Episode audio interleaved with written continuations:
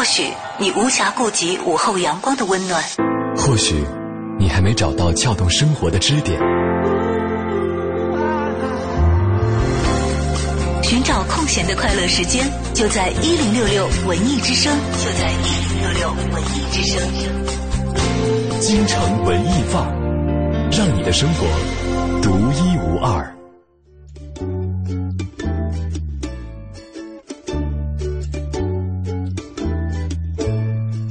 京城文艺范儿，让你的生活独一无二。你好，我是盛轩。大家下午好，我是小昭。又到周五了，有点阴天啊，但是一点都不妨碍我们提早的把心情进入到周末。这个对于我们昨天所讲的五月病啊，是有很好的治疗效果，嗯、是是有很好的这个缓解效果的。而且呢，今天这个，呃，我们即将迎来的这个周末有点与众不同，因为在这个周日就是母亲节了。哎，那么如果你是听到今天的节目才想起来，嗯，这个日子是母亲节的话，赶紧给自己的妈妈准备一点惊喜啊！是的，小张有没有类似的？呃，我父母亲不是太在意母亲节，所以我母亲节大大概我会特别给他打个电话吧，哦、我不太知道该送他什么东西好了。而且今天刚才我妈还给我打电话说、嗯、说哎又给你买了几双鞋子，然后衣服什么，你看是让你的朋友给你带上来，还是给你快递什么的？嗯、对，他可能都完全忘记了这回事。我就打算那天给他打个电话吧，就算惊喜。哎、嗯，真的不要当女儿的真的好，就是跟当母亲的对女儿的真的好像付出的特别不对等。没有啊，其实。其实就是作为一个贴心小妈小棉袄，知道妈妈对于母亲节并不是特别看重，那只要在春节啊或者其他节日给妈妈准备一份大礼就可以了。嗯，他生日我都会记得、嗯。但真的不要说等到某一个节日才想起给自己的爸爸妈妈打一个电话。我昨天晚上的时候跟我妈妈打电话，然后也是就是聊聊天嘛，因为也是能有将近一周没有联系了。哇，你你妈妈居然可以一周不给你打电话，这就是儿子和女儿的差别吧？因为我妈妈现在工作也比较忙，比较辛苦。我妈也很忙哎、欸，嗯、你知道，她她很忙的，日程很满。然后刚才见缝插针，早上给我打一个电话，中午给我打一个电话，又、嗯、聊一些屁事儿。然后她今天大概给我打三个电话，嗯、就刚刚上直播之前还打了一个，嗯、到半截车进地库了，没信号了，然后还补打一个。我说你赶紧说、嗯、倒计时。因为前一段时间我跟我妈妈那个聊天的时候，就总给她普及一些最新的这个科技知识，然后呢，可能、嗯。对于智能手机也好，或者说平板电脑也好，也会呃做做一些远程操控的工作。最近我妈妈玩得很开心，微信加了吗？对，微信加了，朋友圈也关注了。然后、这个、可是你不是不刷朋友圈吗？对，我不刷，所以我妈妈也看不到我发的朋友圈。你原来你是出于这个？对，但是我妈妈总会给我发一些她在其他的朋友圈里面看到的一些知识内容。内容嗯、然后昨天晚上很可爱哈、啊，她给我发了一个。就是我们之前经常在微博或者朋友圈可以看到，比方说八零后的共同回忆的一些物品，一些小物件，比方说这个铁皮的玩具、铁皮玩具啊、铁皮青蛙、这个酸梅粉的勺子，对对对，等等等等。然后我其中看到一个是可能男生哈、啊、比较有印象的，就是水浒卡。哎呀，这个女生也有印象，也有印象，因为那个时候男生都在玩嘛。嗯、呃，就是我突然间想起了当时怎么说。在小学的时候，或者是在哦，我记不清楚那是多大了哈。然后开始在用水浒卡来赚外快的时候的场景。啊、你还用这个赚过外快？天哪！对。啊，你你的你的你的经济头脑好发达啊！因为当时所有的男同学对于水浒卡来说都是超级痴迷，但是我呢还没有太大的兴趣。但我看大家好像都想要这个宋江，还有高俅。还有十签的卡，因为比较难弄到吧，对，是吧？你知道我跟我那个小卖部的这个赊账的那个叔叔关系特别好吗？对。然后呢，我就他会帮你攒一些吧？对，他会帮我攒一些。然后呢，我也会，比方说成箱的去买，成箱买完之后，这个方便面就可以送给当时的其他的班干部。嗯。然后呢，来拉拢关系。然后呢，这个水浒卡，如果说真的是那种特别。值钱的我就留下来，然后可以跟其他的小伙伴换其他的卡，或者说直接用钱卖给他。哇，你不但情商高，轩轩你财商也好高啊！我得对你另眼相看。你知道，就是这个故事我一直，我手里真的没有，我手里真的没有十签什么的卡。你对搭档的照顾不会是因为 有, 有经济目的吧？呃，对，就是类似的故事我一直没敢跟我妈妈说啊，因为她总总我总怕她说我不务正业。没事，都是过去的事了。嗯、反正你现在都已经有工作，有稳定的收入，还会能够想到这个，呃，母亲节的时候能够给妈妈就是准备特别的礼物，而且有这个财力了，嗯、这都是从当年倒卖水浒卡开始。我跟你说，这是我一点一点积累的财商。就是当时，这是我这个赚外快的一个开始，一个起点。好厉害呀！你知道我没有什么渠道赚外快，嗯，然后大概奖金吧，奖金算是，因为小的时候会参加奖学金或者说比赛的奖金，对对，比赛奖金，因为小时候都会参加那个演讲比赛啊之类的，嗯、然后就会有奖金。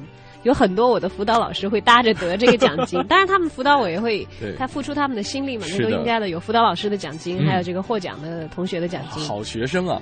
对，但是这个总体的金额就不会很高嘛，比方说一百块钱啊，一二百块钱就这样。嗯，但是也顶你卖很多水浒卡是吧？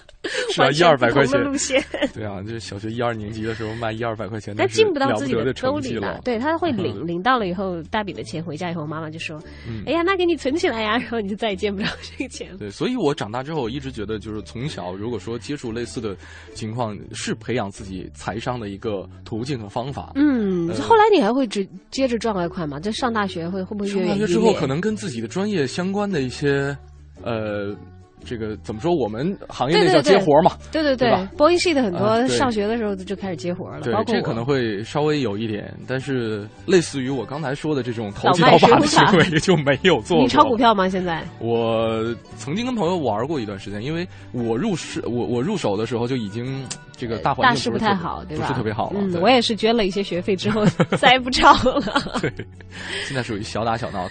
所以呢，今天特别想跟大家在这个周五的下午分享一个话题。我们叫做马无夜草不肥。你赚过一些什么外快呢？对，你的外快都是怎么赚的呢？呃，我们只听实话啊。对，或者你你了解到的，你说我确实财商不太高，我没有什么途径可以赚到外快，嗯、但是我知道我身边的哪些人，嗯、在他们自己的主业之外，在哪一块哪一块还通过他们的非凡的财商有一些额外的收益的话，都欢迎发送你的留言过来。是的，我们一起来赚赚钱，好不好？就至少过过瘾嘛，看看还有哪些哎可供开发的这个外快的渠道。没错，马上进入我们今天的诗意生活。诗意生活。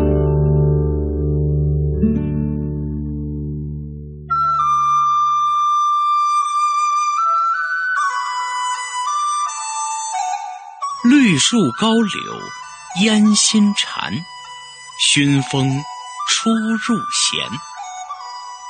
碧纱窗下水沉烟，齐声惊昼眠。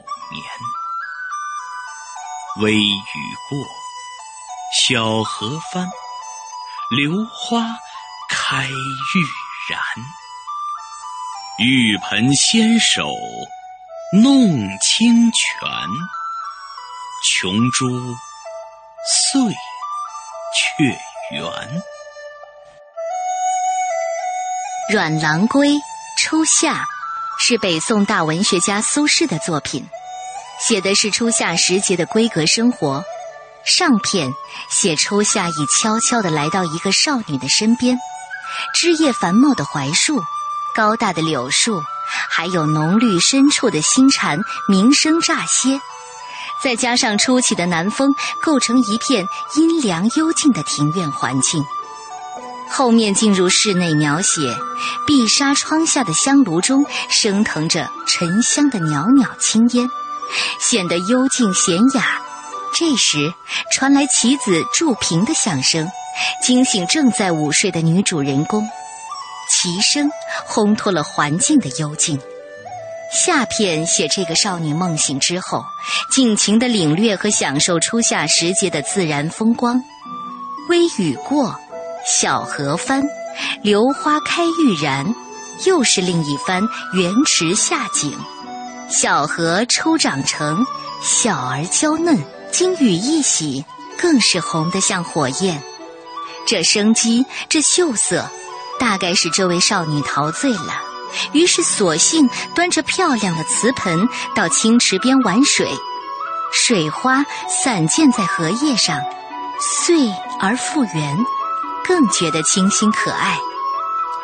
在苏轼之前，写女性的闺情词总离不开相思、孤闷、愁情，可是苏轼在这里写的闺情却不是这样。词中的少女无忧无虑，不害单相思，醒了就去贪赏风景，拨弄清泉。她热爱生活，热爱自然，这是一种健康的女性美，与初夏的勃勃生机构成了一种和谐的情调。本单元节目内容由 A M 七四七 娱乐广播独家制作，友情提供。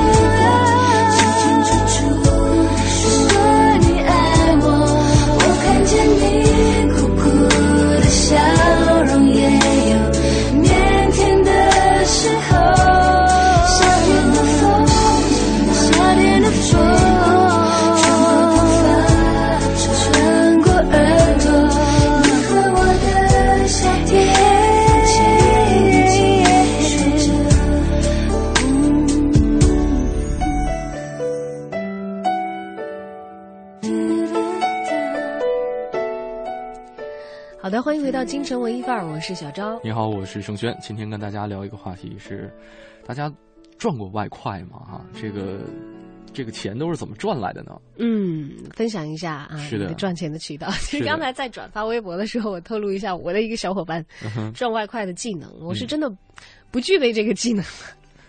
但他这个赚赚的也不算太光彩。你的你的这个外快的来源都来自于自己本专业相关的。对对，几乎是这样子，就是因为呃，就播音员嘛，然后你配配音啊，嗯、配音啊，还有以前在学校的时候，你去接接外场主持啊什么的，嗯、这个都很很正常。其实现在想来，就如果再赚一点的话，无非是因为不是你的单位给你发的。就是在我们这个同年级的圈子里边，经常会有一到两个活王。我们叫做活王，天天出去跑外场，对，然后有很多很多的钱入账。在学生时代，这样一种人是就跟这个什么学霸是过划归到同一等级的，甚至有可能离开学校以后，他们比学霸发展得更好。哎，嗯、当老板的人特别多。对，哦，对对对，轩轩班里有一个活王吧，他财商超高的那个，他是活王吗？是我们班的吗？就是你以前跟我讲过，我不知道是不是你们班。就是好吧，我们关了话筒之后再聊这个话题。好吧，就是自己财商高到自己在还没有毕业的时候就已经有一部分积蓄是自己赚出来的了。对，还为他以后的生活奠定了很雄厚的经济基础。嗯哼，那是活王吗？呃，他不是，他不是，他是、啊、他是用其他的这个知识来赚的钱了啊。他的理财投资的这个头脑很好，嗯、是的，会炒股票。对，好吧。然后会有很多人羡慕这个活王嘛。嗯。然后呢，我曾经就是听。也是本专业的一个师哥讲说，他的一个同班同学就经常装作活王的样子，比方说自己用一个手机给另外一个手机打电话，然后接起播音系是不是每个年级每个班都会有这样的人？哦，那个多少钱啊？结果这个时候另外有人给他打电话，啊这个、电话铃响了。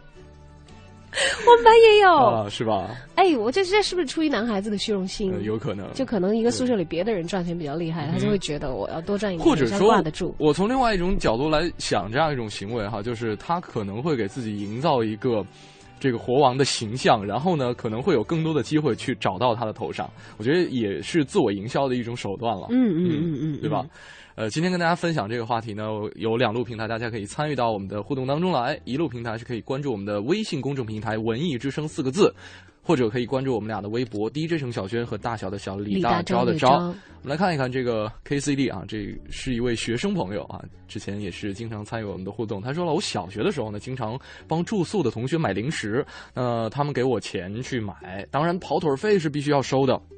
当时收跑腿费，嗯，对，说有大概二十多个人住宿，所以能够收到不少的钱。哎，这是个好招数，我觉得以后我要有点时间的话，嗯、我是不是可以帮大家代取快递？在西门五毛钱或一块钱一件，在庄台也能赚不少钱，但可惜没有那么多的时间了啊！嗯、我刚才在转微博的时候就想，我说我说我那个朋友的那个技能是什么？嗯、他是留学生期间了，嗯。他留学的时候，因为他自己其实学习很好，嗯，他是留英的，嗯，然后他英国留学结束之后拿到学位之后呢，他去新西兰陪他的这个男朋友陪读了半年，嗯、他男朋友因为签证放的时间比他晚一年，那、嗯、现在是他老公了，嗯，那个时候还是他男朋友，然后他就在陪读嘛，然后自己那会儿比较闲，没什么其他的事儿，然后他男朋友还没有毕业呢，就是有很多课业的压力。所以有的时候一些英文的 paper 啊什么的，就就就会帮她写，然后在她男朋友的朋友圈里就知道，哇，谁谁谁的女朋友是你学霸，你知道吗？哦、然后就会有这个业务就展开了，找上门来说，嗯、你能不能够帮我们写写作业，我们给报酬？哎、嗯，不知道这个报酬怎么样？哎，我我也问过他，我说能赚很多吗？嗯、他也有一点零花钱吧。他因为其实我们不打工嘛，因为他们家庭条件还蛮好的。哦，他之前在英国四年没有打工，然后他她老公在新西兰的时候也。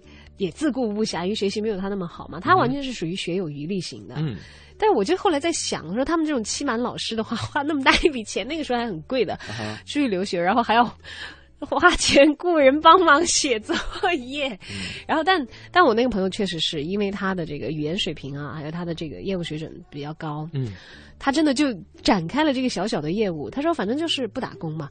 他说，小胖和我都可以不用打工。他不是以赚钱为目的。对对对对，他但是所以这个是外快嘛。啊、嗯，没有啊，很多情况下外快是为了赚钱而去做的。啊，对，就包括上学的时候兼职啊、打工啊。啊我有些朋友在欧洲留学的时候，因为当时也是有一些是公派的留学生，嗯，就不是家里的经济条件那么宽裕的，就会在各个餐厅啊，嗯，去打打工啊，做做饭啊，洗洗盘子什么的。所以，其实很多人的生存能力是在那个时候锻炼起来，为了赚外快。对，其实，在我们经常接触的这个环境当中，可能很少觉得有。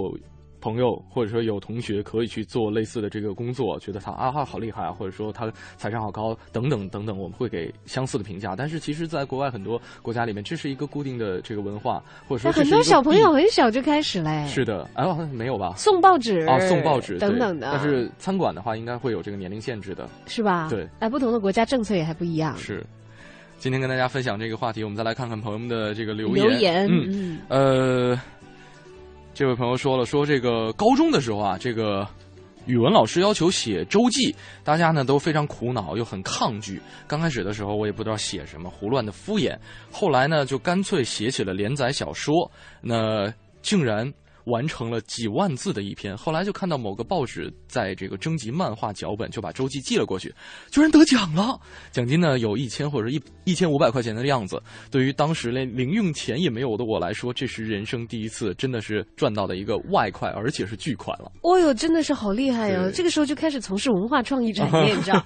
其实我发现好像文化创意产业赚的钱会比较多，是，就是因为学艺术类的人好像就会比较容易赚外快。像美院的学生也有接活的，嗯，出去帮人家这个做一个什么设计，拿一个小 case 就可以分一点点钱。没错。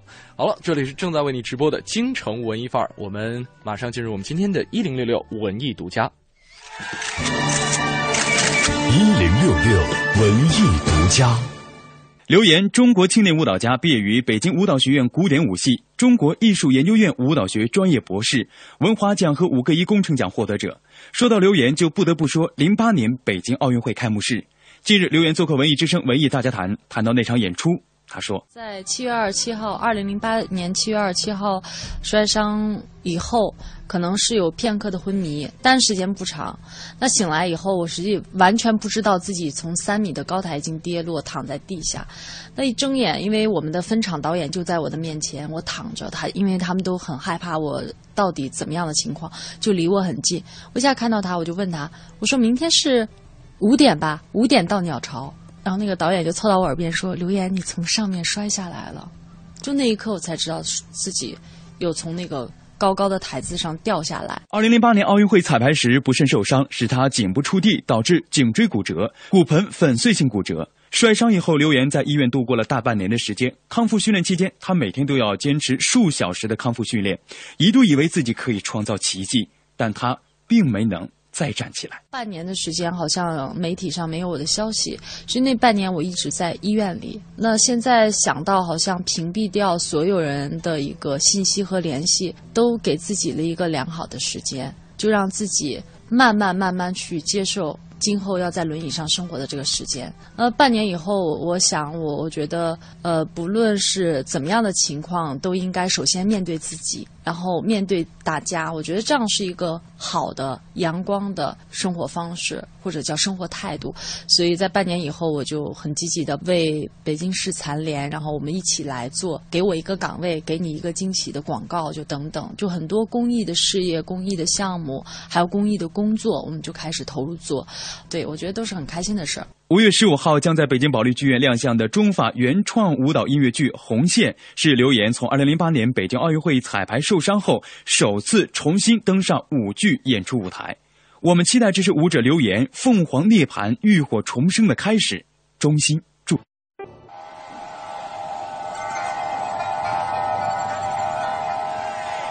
或许你无暇顾及午后阳光的温暖，或许你还没找到撬动生活的支点，寻找空闲的快乐时间，就在一零六六文艺之声，就在一零六六文艺之声。京城文艺范儿，让你的生活独一无二。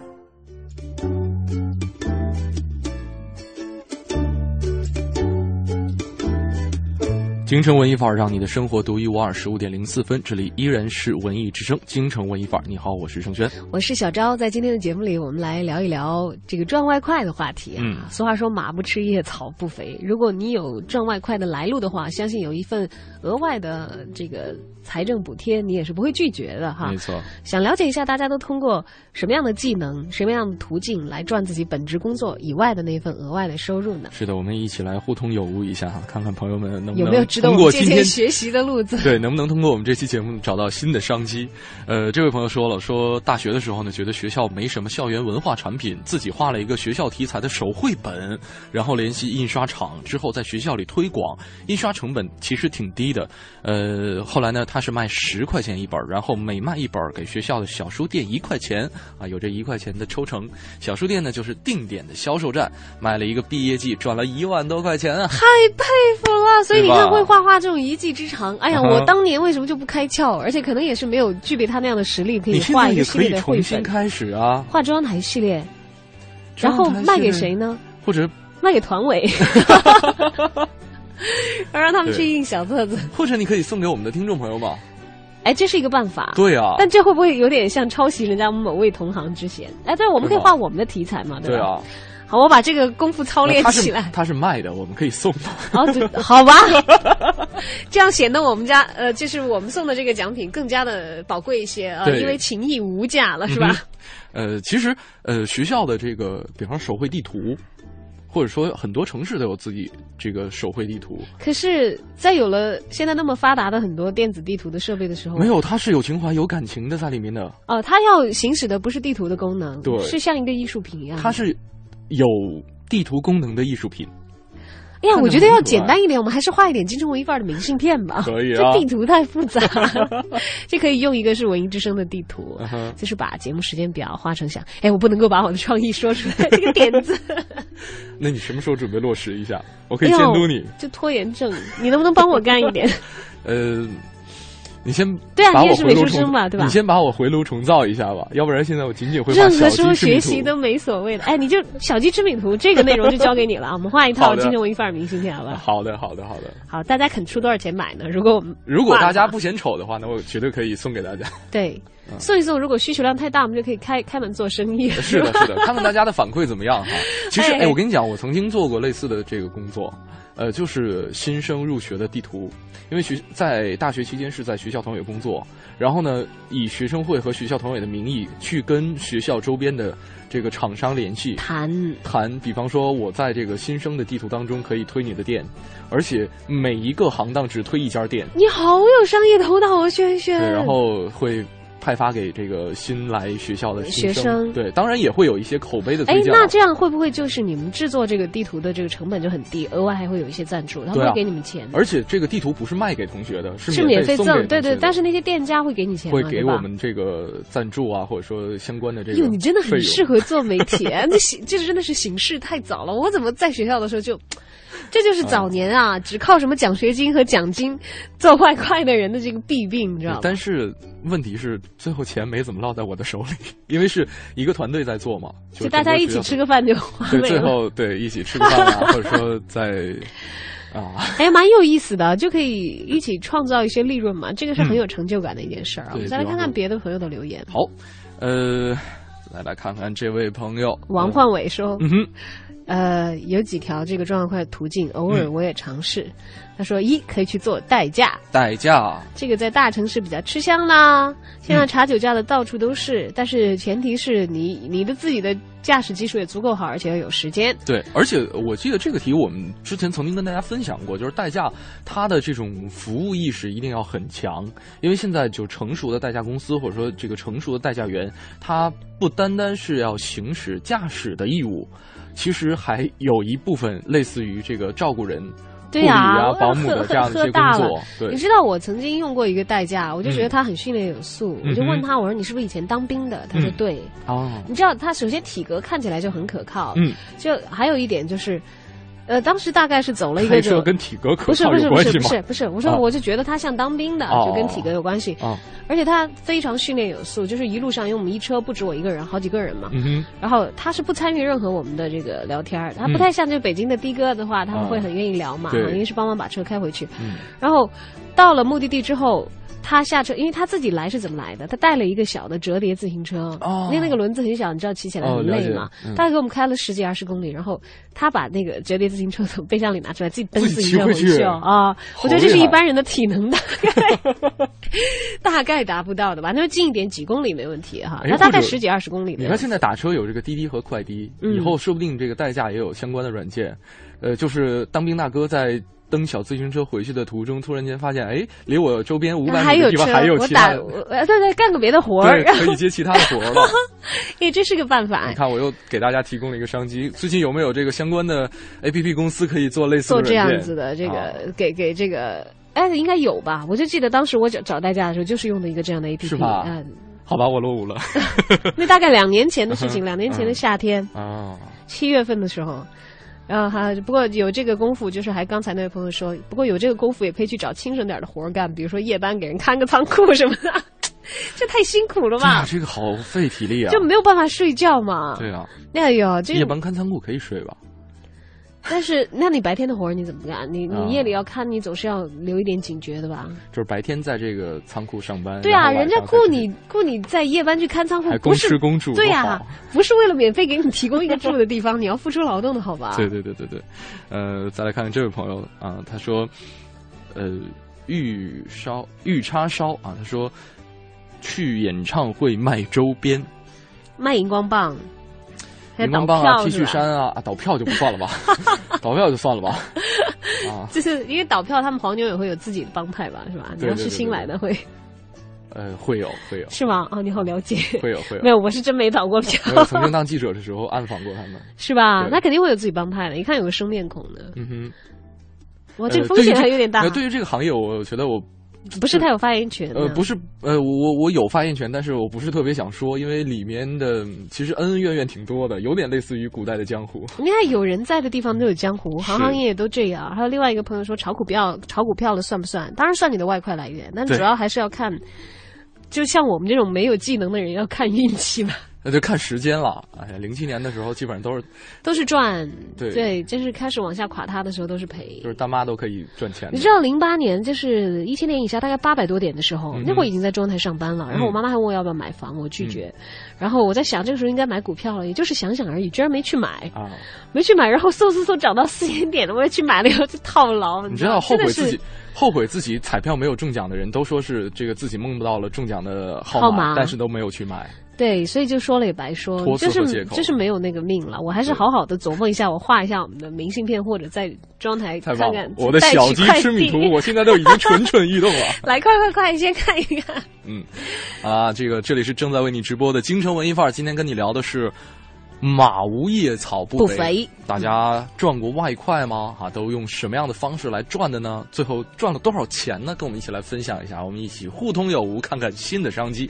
马上进入我们今天的《我在北京城》。你知道的，你不知道的，你不知道而想知道的，你想知道而没法知道的，关于北京城的一一切，我在北京城。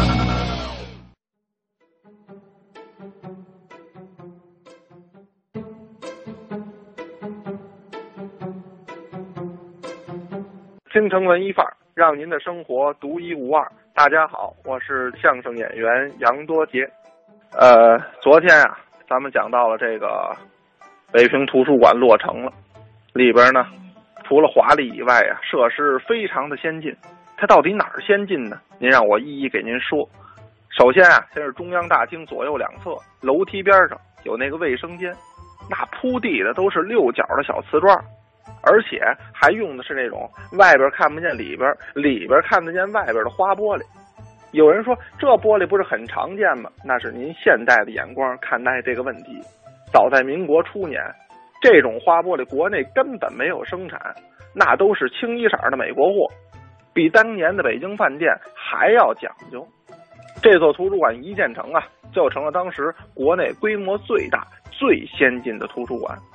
先后参与筹划开馆和主持馆务的主要有什么徐舫、江汉啊、夏曾佑，包括后来著名的鲁迅、梁启超、陈元、马叙伦、蔡元培、袁崇礼、李四光等等等等。所以说这个图书馆也可以说是聚集了当时文化名流的一个心血。除去了中西合并的建筑啊，文津街馆中啊，它还散落着不少圆明园中的遗物。就拿这个图书馆的门前那对巨大的石狮子来说吧，这原来啊是圆明园长春园东大门外边上班的哥俩。这俩人火烧圆明园的时候呢，因为这个石头材质呢，火烧不动它了，所以躲过了一劫。一九二九年建馆时需要一些石料，当时的政府决定呢，从圆明园的废墟中取用。这儿咱们要给您插一句啊。很多人觉得圆明园是列强破坏的，其实这话并不准确。一八六零年，英法联军攻破圆明园，一把大火烧了够呛。但是其实呢，圆明园中还有不少的建筑呢有所遗存。但是这此后的近一百年的时间，咱们中国人自己呢多次到圆明园中取石材、取木料，凡是看着好的砖雕、看着好的太湖石，都拉回到自己家中作为建筑构件。你想，众人一起齐心协力把圆明园呀、啊、拆了个乱七八糟。您看当时即使是修建这个图书馆，也要从圆明园取材，这其实啊是对圆明园的再次破坏，但当时人们还没有这一种保护的意识。在这个取材过程中啊，人们发现这对大石狮子，经过了内务部同意，便运了回来。到了楚楼啊即将落成之时，人们还发现说这个图书馆这个大院里空空荡荡，似乎呢还需要一些装饰。正巧当时的燕京大学，也就是现在的北京大学，也在兴建。正巧啊，两家啊都看中了圆明园安佑宫大门内外的两对华表，准备取用。可是没想到取用这华表的时候啊，还闹了个大笑话。这笑话啊，咱明天再跟您说。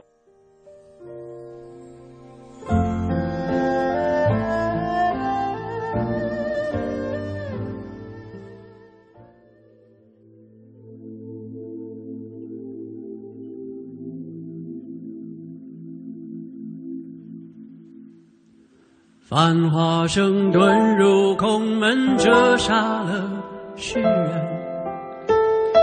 梦偏冷辗转一生，情债有几分？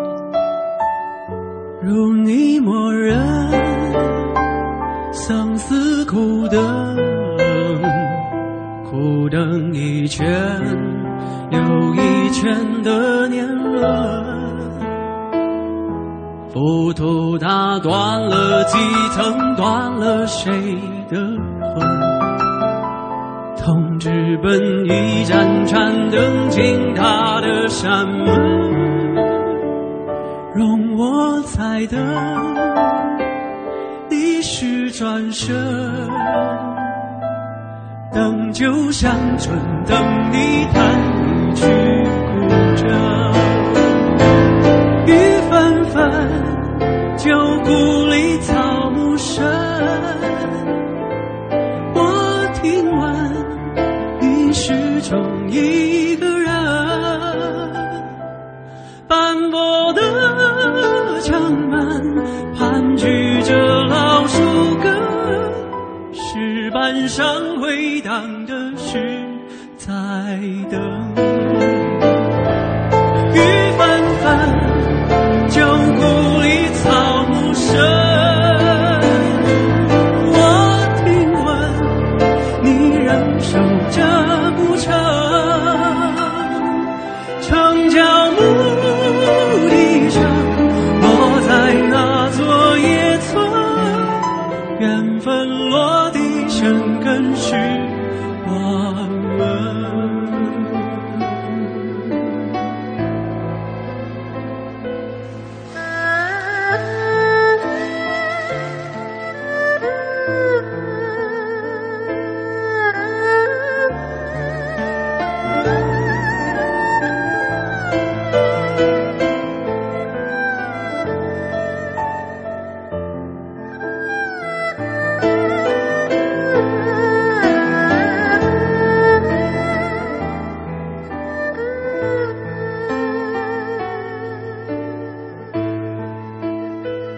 听青春迎来笑声，羡煞许多人。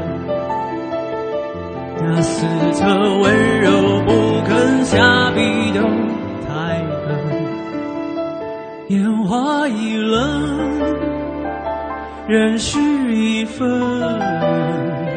而你在问我是否还认真。千年后泪湿情深，还有谁在等？而情诗岂能孤枕，为数洛阳城。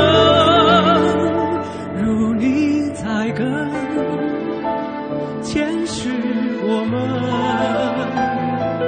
跟着红尘，跟随我浪迹一生。雨纷纷，旧故里草木深，我听闻你始终一个人。斑驳的墙门盘踞着老树根，石板上回荡的是在等。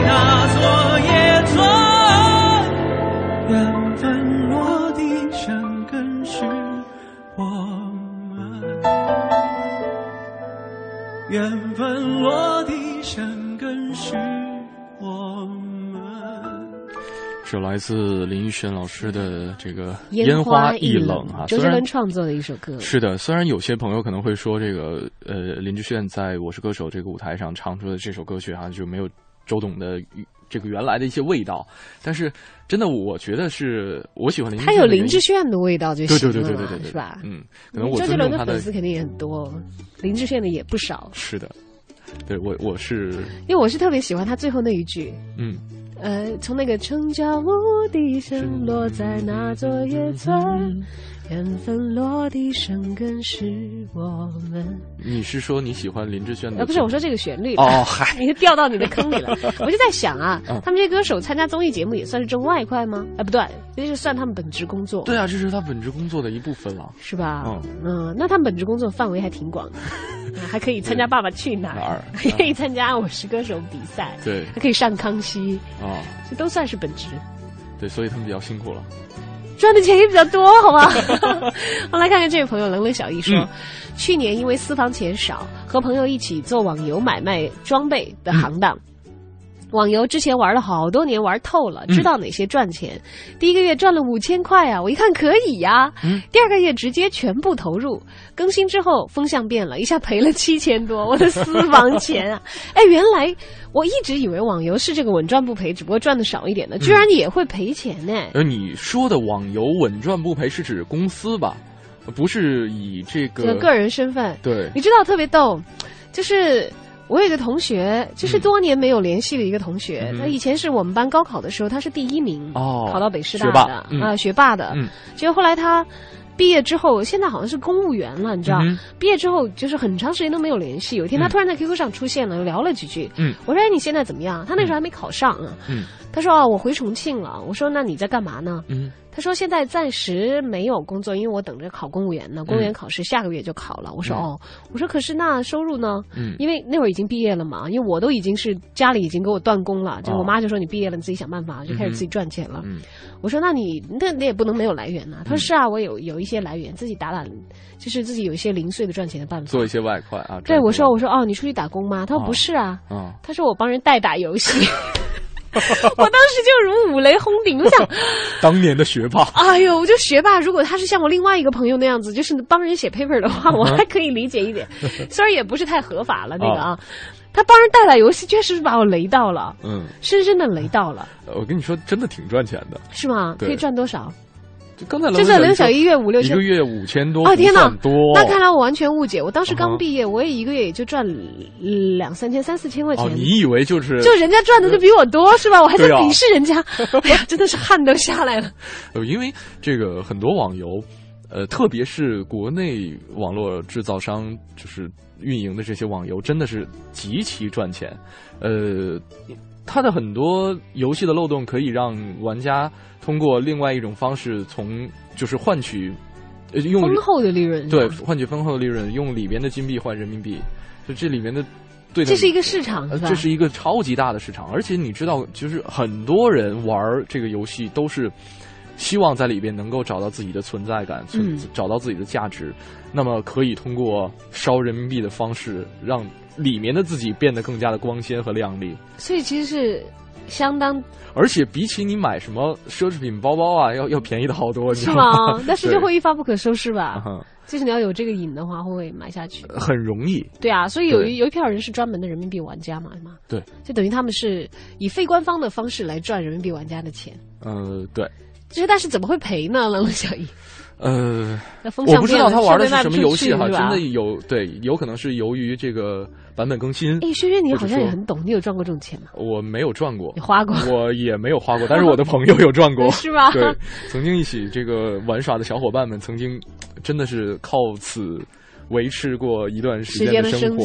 你看，就是因为游戏它本来也是一个产业嘛，嗯，只不过是一些非职业的人也去做一点他们这种类似职业的事。嗯，你想又想到刚才讲到公务员，之前不都有地方爆出公务员去拉黑活跑摩的吗？这也是一条额外的生财之道。好样的都！好了，今天跟大家聊的是马无夜草不肥，你赚没赚过外快？你的外快都是怎么赚的呢？两路平台可以跟我们取得联系。D J 程小轩，大小的小李，大招的招，这是我们俩的个人微博，也可以欢迎大家来关注我们的微信公众平台文艺之声，文艺之声马上进入我们今天的影艺告示牌。影艺告示牌，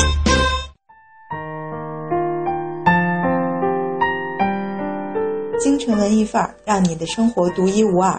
听众朋友们大家好，我是永乐票务的王婉尔。今天我要为大家推荐的是一部小剧场话剧《黄粱一梦》。黄粱一梦的故事大家都很熟悉了，讲述的是种田的读书人卢生在旅店里遇到了道士吕翁，在等候店主烹制米饭的时候，吕翁给了卢生一个神奇的枕头，卢生在枕头上睡着了。在梦里，卢生步步高升，美梦成真，并经历了完美的一生。而当他醒过来时，却发现店主的米饭还没有煮熟。这个故事源自中国唐代的传奇小说《枕中记》，至今已经有一千二百多年的历史了。这部剧的情节家喻户晓，所以其实它的看点并不在故事本身，而在于它十分现代又很有艺术感的表现手法。曾指导过《未完待续》《两个人的法式晚餐》和《卤煮》等剧的黄莹是这部剧的导演，孟京辉是这部剧的艺术总监。导演在剧中创造性地运用了大量的中国元素以及多种舞台处理和技术手段，把戏剧、曲艺、舞蹈、话剧和古乐等不同领域的多种艺术融入其中，而这种对于各种中国元素恰到好处的运用和混搭，给这部剧增添了奇妙的韵味与色彩，赋予了演出独特的张力。悠远苍凉的古乐器为演出伴奏，从而成为全剧古今对比映衬的一部分。麻衣、水袖、战鼓、鱼缸、毛笔、灯笼、面具，这些道具与古乐器的音律共同缔造出了一种独特的观演气场，加上演员的吟唱、擂鼓、武打，都是在通过制造视觉、听觉冲击力，强化着戏曲的写意传统和演出的古典韵味。这些看起来零散的元素，伴随着主人公的行动的生发、移动、变换，多维的交织在了一起，给全剧营造出了如梦似幻的缥缈氛围，又最终合为一股贯穿和勾连全剧的向心力，牢牢地把观众笼罩在了这一特定的气场之中，立体地呈现出了编导的整体艺术构思。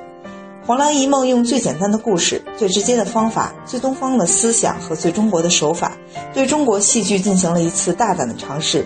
这部剧二零一一年在法国阿维尼翁戏剧节上演出，被称作是最中国的一部戏。之后这部剧回到中国，至今已演出七十余场，而马上要在五月下旬演出的这一轮正处于中国国家话剧院小剧场话剧演出季。黄粱一梦是此次演出季的展演剧目之一。这部剧将于五月二十二日至五月二十五日在北京国画小剧场上演四场，剧场地址位于西城区广安门外大街二百七十七号，观众朋友们乘坐公交车至达观营站即可到达。目前这部剧有五十元、八十元、一百二十元三档票，其中五十元是学生票，想看这部戏的观众朋友可以开始订票了。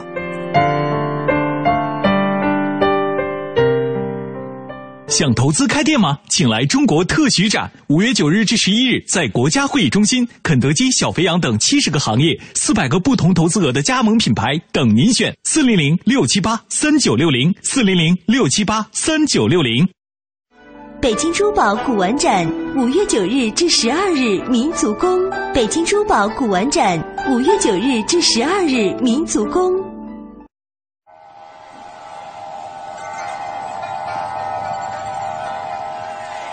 或许你无暇顾及午后阳光的温暖，或许你还没找到撬动生活的支点。寻找空闲的快乐时间，就在一零六六文艺之声，就在一零六六文艺之声。京城文艺范儿，让你的生活独一无二。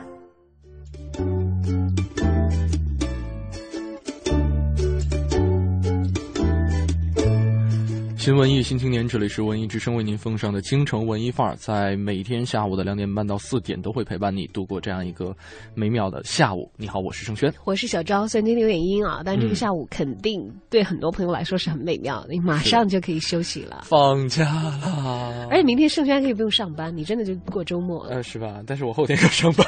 对的，对，我明天上了，还会陪大家在下午的节目当中啊。嗯、今天聊的话题是，今天聊的话题是。你赚过外快吗？你的外快都是从哪儿来的呢？都是怎么赚到的呢？你看玩游戏赚外快人还不少，这个不算吧？哦，他这个不是玩游戏的，这个不是啦。他说我是开搭的，我理解成开挂，对不起。他说我的外快是加班啊，对对，他这不是玩游戏。那加班就是说顶人家的班，六个小时两百块钱。嗯，不知道从事什么样的工作啊？呃，还有一些朋友他们其他的路径，这位好像是这个学习外语的吧？你看技能强大还是不一样，薪水好像一下子高很多哎，会不会让刚才那位朋友听到以后泪奔？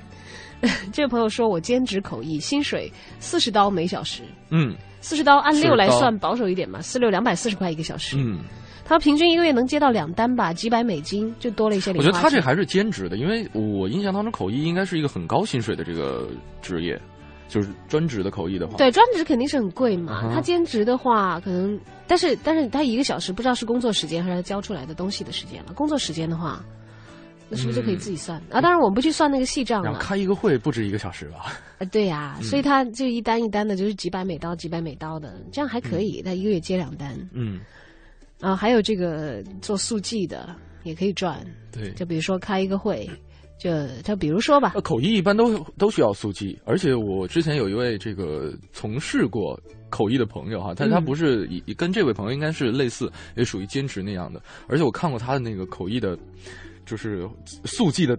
这记录的内容，记录的内容，哇塞！哎，对对，他这个真的一般人不会的，好像一个符号可以代表一句话，对吧？完全看不懂。我我印象比较深的，比方说，他说标一个 W， 嗯，就表示 We， 我我我这这个怎么什么意思啊 ？W 就是我们啊 We 啊 We 啊，然后或者说如果这个词出现太频繁的话，可能 W 还会代表其他的很多的意思，因为它每一个会议都是有相关的主题嘛，嗯，它会根据相关的主题提前准备一些相关的符号，这些符号有可能是数字啊，或者说汉字的偏旁啊，或者说英文的缩写啊，啊什么波浪线、直线，甚至物理公式都有。哎，这个还真是，就是可能只有自己懂的暗号了哈，你知道？没有，他们有相关的这个教材和这个书籍。哇，好牛哎！对，所以通用的有一部分，然后如果自己有这个记忆的习惯，还会有一部分。所以你知道，口译不简单，简简单单是这个，比方说英文到中文或者中文到，还得有自己的这套翻译的速记的语言系统、符号系统，所以就是三套语言系统在里面。那所以为什么人家贵呀？对啊，这个是要有功夫学下来的，就不是说你你以为你听得懂就 OK 的。对，这不好弄，还是很值钱的，是一个很好的一个外快的方法。嗯哼，呀，怎么突然有点觉得我当年为什么不去好好学一门外语呢？哎呀，不过行业内的竞争也是存在的啦。对，这是这个朋友自己的路子。还有另外一位朋友，嗯、呃，小玲说了，说我是女生啊，专门学过化妆。呃，我有朋友开那种跟化妆、拍写真的工作室，平时或者节假日的时候有时间的话，就会跟他去跑一跑外拍，每一次能够拿到一千到一千五块，呃，一千五百块钱。呃、基本上是一个准专业的收入。说有的时候，有的时候他说平时翘班也会去。是因为比他上班要拿得高是吗？敢问这位朋友做什么工作的？嗯，没有一次一千五的话，其实不少了。一拍半天的话，化妆师化一次，然后得补个妆，差不多。对，但是是这样子，就是就看他的竞争。他要是跟这个就普通的，你就画一个什么婚宴呐、啊，或者是其他这些没所谓。嗯、他如果是直接的，就是在这个时尚造型这个行业里头啊，竞争也会很激烈的。就不同档次的这个造型师出场费是不一样的。对。啊，然后包括你就画什么杂志封面，或者画大片，嗯、或者是其他的。哎，你会发现现在你会你会发现现在我们的这个工种会越来越细分。多呀，对啊。对，像你刚才提到的这个化妆师，可能有画这个杂志的，有职业的啊。对，有不同类型的化妆，有婚庆的，嗯、跟主持人也一样，主持人有这个配音领域里面的，或者说这个。配音还分为配纪录片的、配广告的、配动画的，对它细分嘛，但你都可以做了，就看你的职业水准能达到是哪个哪个哪个薪酬的 level，、嗯、就是这个市场自然会给你估价，会给你一个回馈。但我觉得以后会越来越形成一个固定的圈子，当然会有圈子。比方说你一个婚庆主持人，如果说想去做这个。呃，当然，如果你是 C C T V 中央电视台的、这个，那就无所谓了。对啊，就是你去做一个婚庆，那你是有条件自己开价钱的。嗯，哎，但他们好像不允许兼这种职吧？不了解，不了解哈。嗯、对，有一些人可能会，但是可能也是朋友也主持一下。Anyway， 对，反正就是自己什么价，自己在市场上去趟吧。对，也要面临这个、把自己放到市场上去衡量一下。对，嗯、竞争的。哎，这个朋友好可爱呀！你是说这个？哦，我看到这一条卖气球是吗？他那时候家里买了一堆气球，嗯、为了锻炼我，让我自己拿着气球上街去卖。哦，临走之前，我爹鼓励我说：“儿子，你要是把气球卖完了，我给你十块钱。”然后呢，他说，当时听了完全没有感觉，因为那个时候大家都不怎么有钱，也不怎么买气球，而且呢，我姐姐之前也卖过啊。看来这个这是一个家家族传统，你知道吗？卖了半天就卖了一个，所以呢，他对这个十块钱是不抱有任何的希望的。他说他记得一共拿了六个气球出去卖，呃，按成本算应该是五块钱左右。接着呢，刚出大门没走几步，居然就碰到一个阿姨带着儿子逛街。他的儿子啊，就是缠着妈妈想买气球，然后阿姨说：“哎，好小的小孩儿，想想你说。”哎呦，买家讹卖家哎！对，买家讹卖家说：“啊，我全买了，三块钱怎么样？”然后你知道小朋友，你你现在可以在脑子里面画一个。对呀、啊，想到的是爸爸那十块钱吧，而且要全部都卖掉啊！啊而且根据他的名字，你可以想象一个小孩的形象。然后有些朋友的昵称叫肥盐。对。然后呢，他说：“哇！一听他要全部都买，脑子一下就大了，然后连账都懒得算，连忙点头。”说那那阿姨反而还愣了，说：“你不要后悔哦。嗯”那我只记得当时只剩死命的点头，那股劲儿啊，嗯、连占我便宜的阿姨看了都不好意思。最后我拿着三块钱，以迅雷不及掩耳盗铃之势飞奔回家，告诉我爹说：“爸爸，我气球全卖给一个阿姨了，你看一共是三块钱。”爸爸听得目瞪口呆啊！但是因为给儿子已经有了一个承诺了，所以不得已把这个十块钱都给儿子交出来。就爸爸哭笑不得。哎，不过我觉得这也是一个很有意思的经历了。对，你知道我们班有个同学可逗了，初中的时候，嗯、那会儿中考，就看能不能上一个好的高中嘛，可逗了。嗯、有天有一次模考完了以后，一个朋友就跟我讲，同班同学，嗯、他说我爸，我说怎么了？他说我爸在家说，你看你这次这个分，去给我找几块木料吧。为什么？我说啊，要打你吗？他说不是，他就给我找几块好木料厚一点的。嗯，他说干嘛？干嘛呀？他爸说，我给你钉一个箱子，你要是考不上重点高中，你就上街擦皮鞋去吧。你好，有个工具，就这样来刺激他，你知道吗？他当时给我逗了，他说我得给你钉个箱子，就万一你考不上好的高中的话，嗯、你得上街擦皮鞋。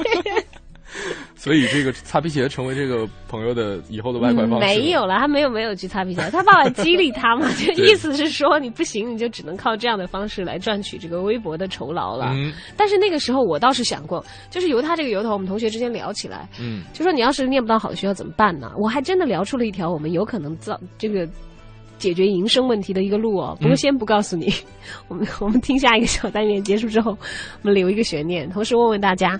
你赚过什么样的外快呢？都是通过什么样的途径获得的？发送留言到小昭或者是 D J 程小轩，在新浪的个人微博，也欢迎留言到我们的腾讯微信公众账号文艺之声。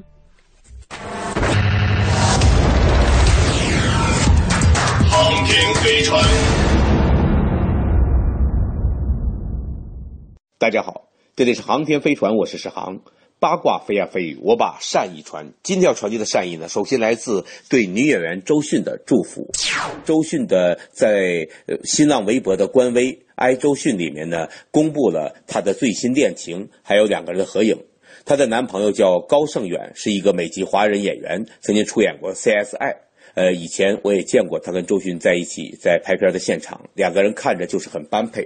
所以呢，呃，我在转发的时候说的是上次见过。非常合衬，前缘注定，天降大任，公子磊落，为爱加分。确实想起来，周迅周公子他的每一次恋情都是全情投入，而且光明磊落，没有藏着掖着，没有让爱情受委屈。所以呢，公子磊落，为爱加分。希望这一次呢，他们有好的消息不断传来。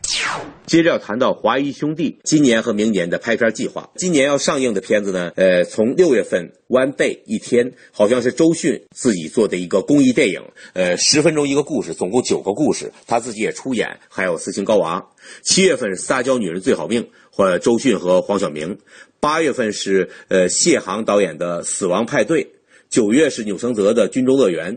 还有这个彭三元的电影《失孤》，失去的失，呃，孤儿的孤，是一个打拐题材。十月份呢是这个顾长卫的《微信时代的爱情》，十一月份呢是一个叫《狂怒》的国外的片子，十二月份是呃张婉婷导演的《三城记》，是施南生监制，罗启瑞编剧和监制。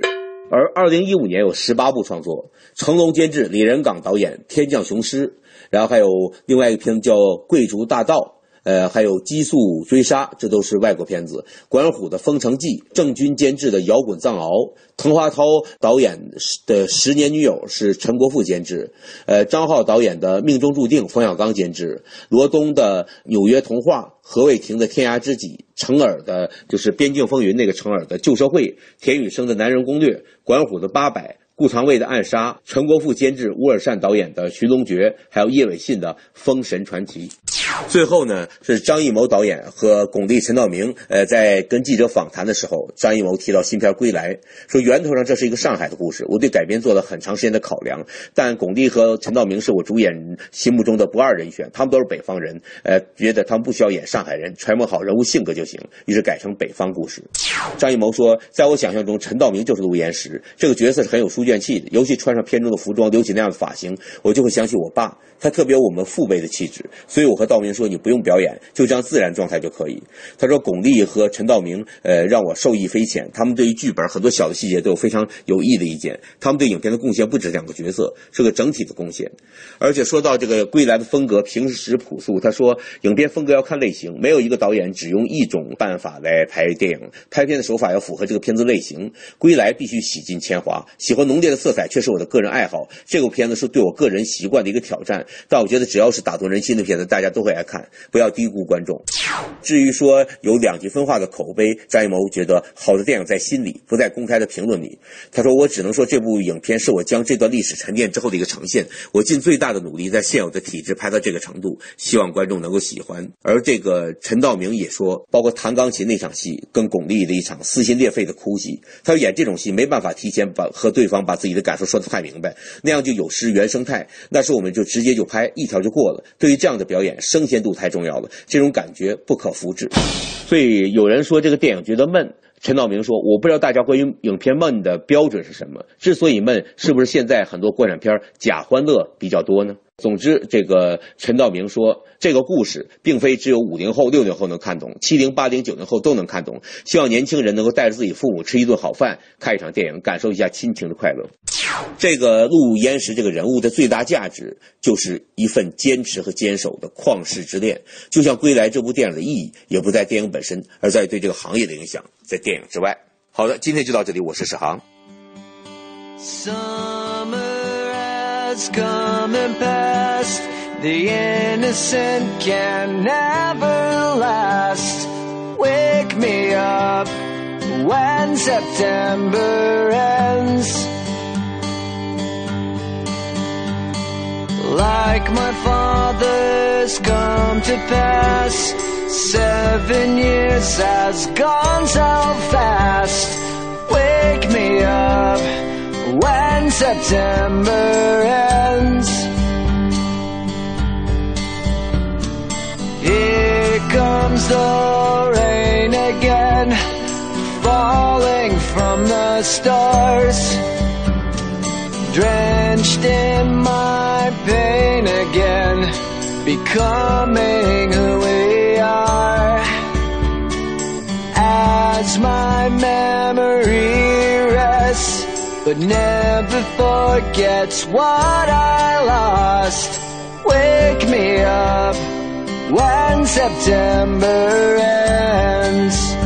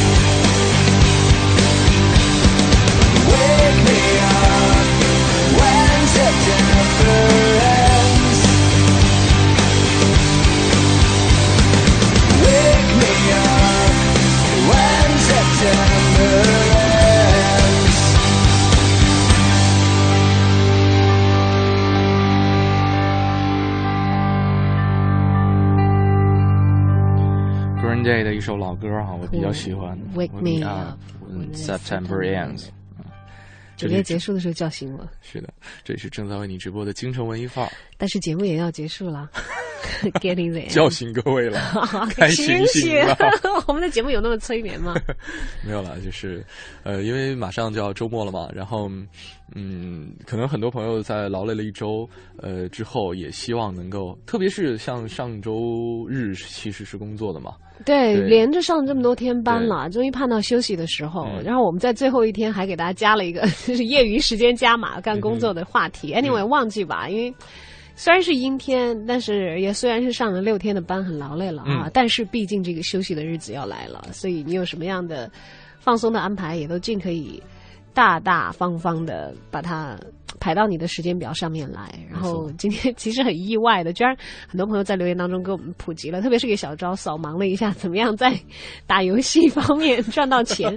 原来玩也是可以赚钱的，但是我忽然就想到，是哦、就是如果当你抱着赚钱的目的去玩的时候，是不是这个玩乐本身也不再是玩乐了呢？嗯就不会那样的轻松了。对，很多人会说把自己的爱好变成自己赚钱的一个工具，但真的当你发现你的爱好沦为了赚钱工具的时候，也别沦为吧，那变成你的事业，呃，也还好，看怎么说了，是吧？对，就是是一方面，其实就像昨天我们的话题是可以统一的，给你带来一些好的一些心情。嗯、但是另一方面呢，就是玩乐归玩乐，如果你纯粹的去爱一个东西，觉得它是一个兴趣的话，嗯、你不把它当职业也挺好的，对，因为这样你就不会在上面附着你的功利心。其实还有一一点就是，外快虽然好，但是本职工作也一定要做到位。不能丢。还有就是外快。赚来也不容易啊，那是一分耕耘一分汗水，哪怕你就是练级打怪，你你你弄装备，你也要付出很多的时间呢、啊。但是没有没有白来的，啊、电费啊，水费对呀、啊，没有天上掉馅饼的那些事情。是的，那所以剩下的时间，我们还是给自己留点时间和空间去尽情的享乐吧，在这个周末。没错，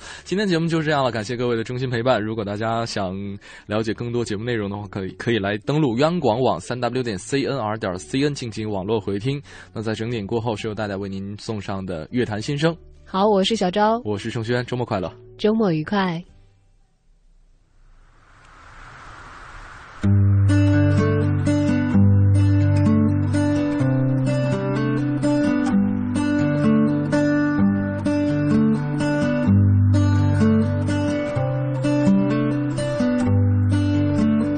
你现在到底在哪里？我到哪才能找到你？你把我丢在街上就离去，原因是我不再爱你。你的爱你知道我需要，可转眼我的一切没有了。你的眼睛实在太美丽，无法忘记，忘记在每个夜里。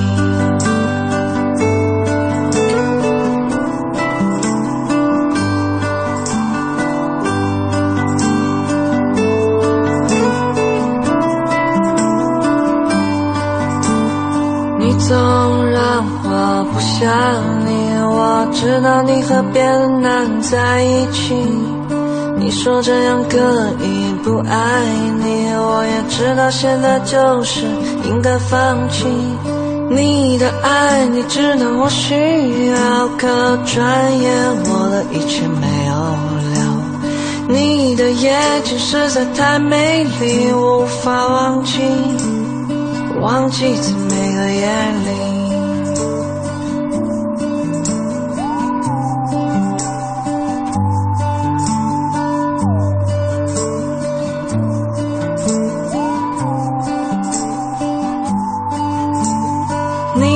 爱你知道我需要，可转眼我的一切没有留，你的眼睛实在太美丽，无法忘记，忘记在每个夜里。